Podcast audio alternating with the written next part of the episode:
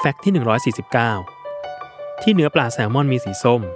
เพราะว่าในเนื้อปลาแซลมอน มีสารที่ชื่อว่าแอสตาแซนตินแทรกอยู่ในเนื้อเยื่อชั้นไขมันตามธรรมชาติ สารชนิดนี้มีที่มาจากสาหร่าย และสิ่งมีชีวิตเซลล์เดียว รวมไปถึงสัตว์น้ำตัวเล็กๆ อย่างกุ้งและปู ซึ่งพวกนี้คืออาหารของปลาแซลมอน เมื่อปลาแซลมอนกินสัตว์เหล่านี้เข้าไปมาก มันจึงมีเนื้อเป็นสีส้มแดงตามธรรมชาติ